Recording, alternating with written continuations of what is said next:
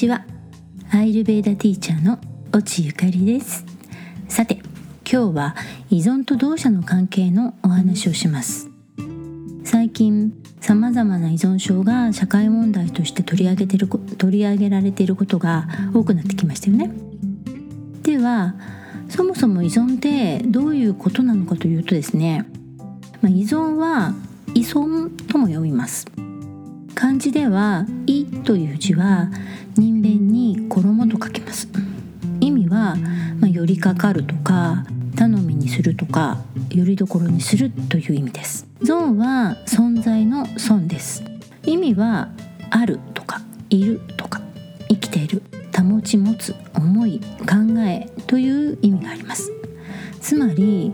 ある特定のものや他人グループなどの組織などに強い執着を持って、まあ、それがないと不安定になるからそれに頼って、まあ、存在生活生きていくっていうことを言います。私たちは生きていくために様々なものに依存しています。例えば空気ね。空気がないと息ができないですよね。それから水や塩分とかもそうですよね。人間を含む、まあ、生物や鉱物は体の内部環境っていうのを一定の状態に保たないと生き続けることができません。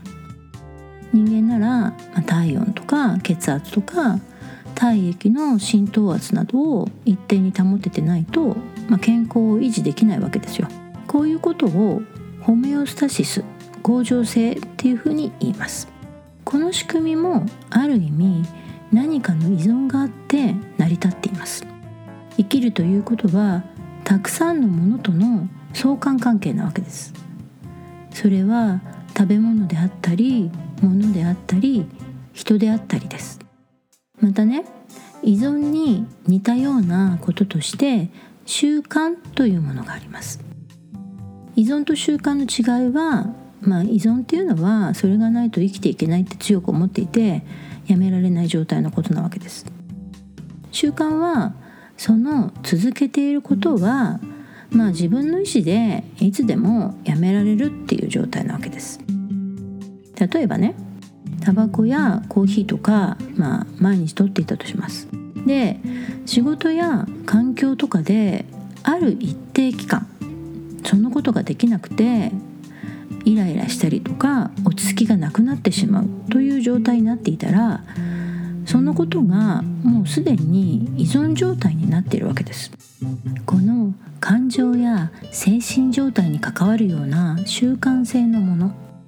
ないとどうにも落ち着かなくなってしまう状態は依存症の状態なわけです。そしてこの依存はいくつか種類があります。タバコアルコール薬物お菓子など。特定の物質をとって、まあ、気持ちいいとか嬉しいとか、まあ、刺激をね得ることがやめられない。執着してしまうことを物質依存と言います、まあ、アルコール依存とかね薬物依存とか、まあ、ニュースとかでも、まあ、よく聞くじゃないですか。でもチョコレートとかコーヒーとか大きな害がないって分かっているような日常的な食品でもそれをねやめられなければそれは依存症になってるってことなわけです。そしてギャンブルやショッピング携帯やネットそれからゲームとかねそういうことがまやめられない。その行為をすることその行為の過程で得られるうひゅーとかワクワクみたいな興奮を求めてそれをすることに執着してしま執着してしまっていることをプロセス依存と言います。これはね皆さんかなり心当たりがねあるんじゃないかと思うんですよ。だってね、まあ、街中に出たら電車の中なんてほぼ全ての人が携帯見ちゃってますよね。えー、それ暇つぶしだよ。依存なんかじゃないよって思ってるでしょ。じゃあ3日携帯なくても大丈夫ですか？3日間ね。携帯やネットにつながらなくても不安にならなければあなたは依存症じゃないから大丈夫です。いつでもやめられるから便利なツールとして利用しているっていう状態です。でもね1日でも携帯やネットにつながっていないと不安だとかあもう超不便って感じたらそれはね依存の状態になってるってことなわけですよ。だってないと困るわけでしょ？すごく。ね？で人との連絡や物を買ったりとか調べ事とかもまあネット環境がなくてもね、まあ、時間はかかるけど他の手段はいくらでもあるわけじゃないですか。ね。それからある特定の人物への強い執着。まあね人への執着っていうのは普通の人なら誰でも持ってます。親子関係や恋人友人仕事関係など、まあ、それはすごい収集様々ですね。これもその対象者に対して歪んだ感情での執着でなければもう全然問題はありません。いい関係を持って心が穏やかになってお互いが幸せだもうちょっと気持ちもいいし心地いいしラッキーハッピーっていう状態を作り出せてるならむしろねこういうちゃんとした関係を持った方がいいわけです。ただ歪んだ感情の執着での関係。相手が同意してないのにこの人と24時間一緒にいなきゃ死んじゃうとか一生自分のそばに置き続ける。何があってもこいつは自分のものだ。手放すぐらいなら殺してやる。こういったね感情でその相手とのつながりを持とうとするのは関係依存っていうふうに言います。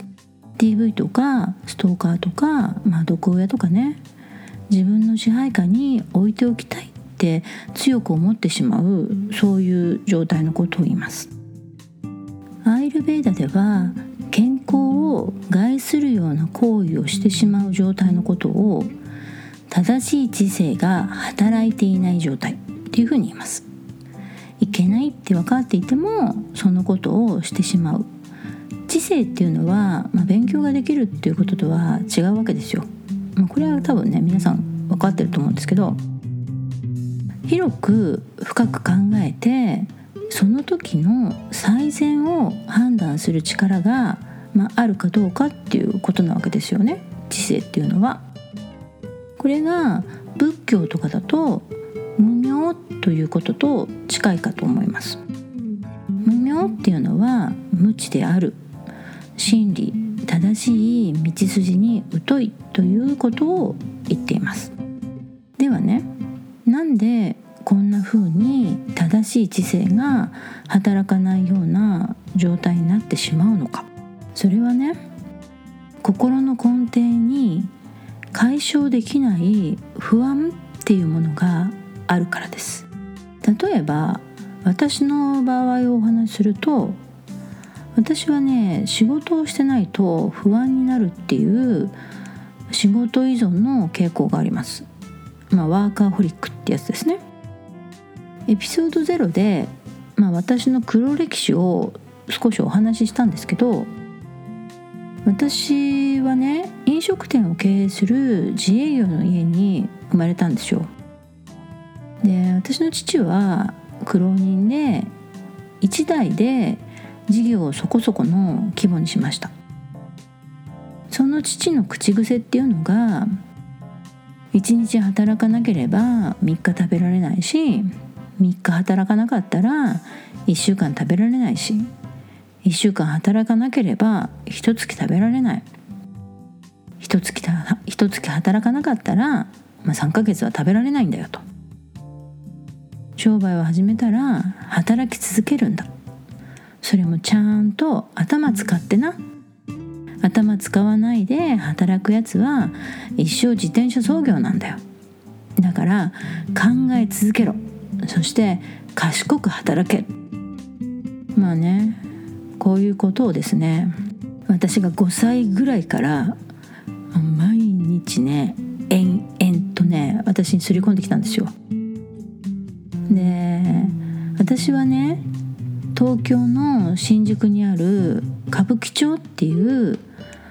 まあ多分日本で一番の繁華街で生まれて育ったんですよ。でね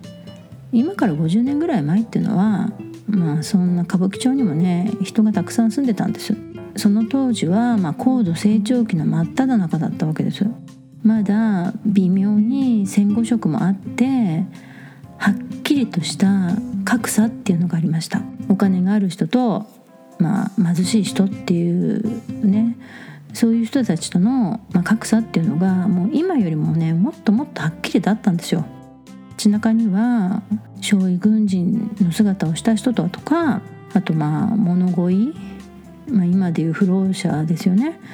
そういう生活をするっていう人が結構たくさんいたんですね。私の父っていうのはもうガチ昭和の親父で、まあ、修羅場くぐって生きてきたせいかあのモラハラ発言とかね差別発言っていうのをね言っちゃう人なんですよ。私は父のこと尊敬してますけどそういうことをやっぱりねどうしても言っちゃう世代なんですよね。うん、悪気はないでも、まあ、そういうこと言っちゃう。で私の家の前にもあの、まあ、繁華街なんで毎日ね物乞いの人が、まあ、ご座引いて地べたに座ってるんですよ。でこんなこと言っちゃいけないんだけど、まあ、そういう人たちってお風呂も入ってないしお洋服とかもずっと着たまんまだし、まあ、汚れてて汚いし、まあ、結構匂いもすごいんですね。そうすると、まあ、5歳ぐらいの子供にとってはそういう人たちはね怖いっていう感覚でしかないんですよ。もうなんかすごい怖い人たちっていう。父はその人たちのことを見ていいか？働かないとああなる。向こう側の人間になるか？こちら側の人間になるか？お前はどっちがいい？ってね。約3年間ぐらいほぼ毎日のように言うわけですよ。さっきのね働かなかったらダメなんだ。っていうのとああなりなっちまうぞみたいな、まあ、あ、る種脅し的なこうそういう人たちの姿って、まあ、ショッキングなわけですよはっきり言ってね。こういうショッキングな映像それと、まあ、当時ね父はねこの家の中での権威っていうのは、まあ、絶大なんですよ。昭和のお父さんって今よりももっと強いし地震雷火事親父って言われてるぐらい絶対的な存在で帝王なわけですよ。お父さんの言うことイコール絶対真理だったわけです。まあ、特にうちはね。でこういったショッキングな映像と言葉の繰り返しの刷り込みっていうのはかなり強力なんですよ言い方悪くと軽い洗脳なわけですねそうすると私の潜在意識の中に大きな不安のもとっていうのを、まあ、作られちゃったわけですここでねさらに私は、まあ、6歳から中学生になるまで両親とはね一緒に生活していないので親の望む優秀さがなければ親に見捨てられてしまうっていう脅迫観念もあったわけです。働かないと自分は物乞いになってしまう。物乞いになってしまうっていうことはご飯が食べられなくなるし人から嫌われるし人から嫌われるっていうことは一人になって孤独になってしまう。孤独になるってことは死んじゃうってことかっていうふうにね、まあ、こういう恐怖っていうのを、まあ、刷り込まれちゃったわけです。だから仕事がそこそこ忙しいと精神的に安定して仕事が暇になってくると気持ちがざわざわして落ち着かなくなってくるんです。これはねお金があるとかないとかっていうこととはあんまり関係ないんですよ。まあ、働いてるから収入もまああるしあの、まあ、ちょっと働かなくてもどうにかなるかなっていう貯金とかあったとしてもそれでもなんか働いてないと落ち着かないわけです。だからね体とか心が疲れていても「おじさん新しい仕事お願いしたいんだけど」とかって言われちゃうと「あいいですよこっからここまではちょっと忙しいですけどこっからここまでだったらノープロブレム」みたいな感じで、まあ、受けちゃったりとかしちゃうんですよね。そうすると、まあ、私の場合はこのプロセス依存と関係依存が組み合わさったっていう問題を持ってるわけです。まあとはいえねだいぶこの私の依存仕事に対する依存っていうのは数十年でかなり改善をしてきました。依存症っていうのは物質依存プロセス依存関係依存が単体だけではなくてこう複数ねかぶってる場合が多いんです。これは私のように幼児期からの親とか環境からの自尊心を低下させてしまうような刷り込みが大きく影響してるわけです。摂食障害やゲーム依存アルコール依存恋愛依存買い物依存ネット依存 DV に薬物依存習慣では終わらないで依存症にまでなってしまうっていう根本にはね必ず何か不安とか恐怖があるわけです。心の不安。人はなぜ不安になるのか。あるデータによると日本人は世界の中でも不安になりやすい不安遺伝子っていうのがすごく多い民族なんだそうです。不安遺伝子っていうのは心のバランスを取るのに必要なセロトニンっていう神経伝達物質の分泌量を調整する遺伝子のことなんだそうです。これはね1996年に世界29カ国の国際的な調査をしてまあその結果を有名な科学雑誌に発表した、まあ、データなんですね。この研究データは日本人は不安遺伝子の量が一番多かったっていう結果が出てるわけです。不安。これはね学習による長期記憶からくるもんです。これさっき言った私のね繰り返しの刷り込みってあれも基本長期記憶ですからね。学習による。で長期記憶っていうのはカパの力なんですよ。はい。やっと。やっと動作出てきました今日ちょっと長くてすいませんで長期記憶っていうのは繰り返し経験してレンガを一つずつ積み重ねるようにして定着していくわけです。ね、だからカパの働きなんですよ。日本人っていうのはワータピッタカパの3つの動作のベースにこのカパのエネルギーがあるんですね。カパの忍耐力とか共感力従順さおとなしい規則を守る親切っていう特徴を守ってるわけですよ。日本人ってね。だから列にも、まあ、ちゃんと並ぶし、まあ、なんかちょっとあったとしても暴動とか起こさないじゃないですか、まあ、せいぜいデモですよね。カパベースっていうことは心と体が停滞性とか重たく動かなくなる。タマスっていう心の状態にもなりやすいということでもあるわけです。タマスっていう状態になると思考力が著しく低下します。そしてね問題から目を背けて問題解決を自分で行おうとしなくなります。もうね嫌になっちゃうのね。タマスになっちゃうと動きたくない考えたくないっていう感じになるから。だから嘘をついたりごまかしたりとかするんですよ。でもね思考が低下してるからそういうごまかしもねすんごい稚拙だからすぐバレちゃうわけですよ。そうするともう余計にこうバレちゃうから逃げちゃうわけです。そして引きこもったり現実逃避っていうことをしちゃうわけですよ。だから現実を忘れたいので何かに依存するわけです。そして執着という力はカパがね一番強いんですこの状態になるとなかなかそこから抜け出せなくなっちゃうんですよ。これはねカパの粘着性っていう力があることも大きな要因なんですね。そして不安になる時に一番最初に乱れる動作はバータです。バータは風のエネルギーです。動く質が3つの動作の中で、まあ、一番強いわけですよ。だから他の2つの動作にも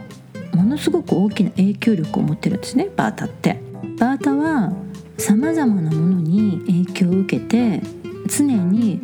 動いています。だからその人にとってショックなことがあるとものすごく大きく動いてしまって乱れちゃうんですね。するとそれに影響されてピッタもカパも乱れちゃうんですよ。バータが多い人なら不安の原因は安定することができないっていう不安なわけです。選択肢が多すぎて選ぶことができない。考えをまとめることができない。動きすぎることによってエネルギーがなくなり疲れ果ててしまうから思